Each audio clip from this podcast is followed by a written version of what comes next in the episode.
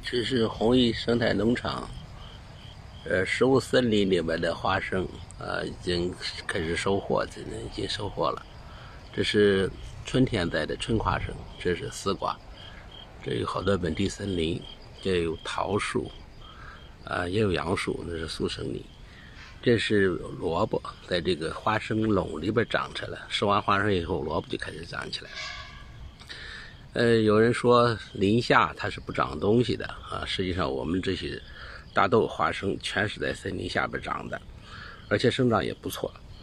呃，那么这种生物森林的做法就是，呃，这是花生啊，这个是大豆，就利用森林没有病虫害的一个特点。啊，我们就是森林，我们知道森林植物是不会生病的，呃，虫害也很轻，因为它主要靠着生态平衡。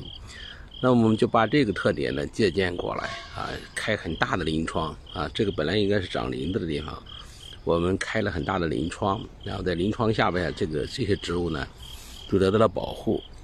呃，那边是山药，后边还有姜。那么这个。这样的一个做法呢，就保护了这个不会啊被这个呃极端的干旱气候，比如说是倒春寒，呃，比如说严重的干旱，比如说是暴风雨。前段时间暴风雨就好多老我们的玉米，啊，包括农户也一样，都受灾严重。在这儿呢，它就不存在这个问题，因为这个风，这个这个森林呢，就阻挡了这个大风啊。那前面还有一棵杏树。啊，这是红一生的农场六不用的这个种植的花生，已经收获。啊，这前这边在套种的一些萝卜，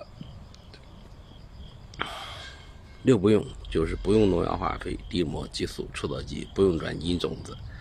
啊，这个这也是用改变了一种做法啊，以为森林里不长东西，其实森林里面照样长，而且呢不生病，没有虫害啊。这个危险。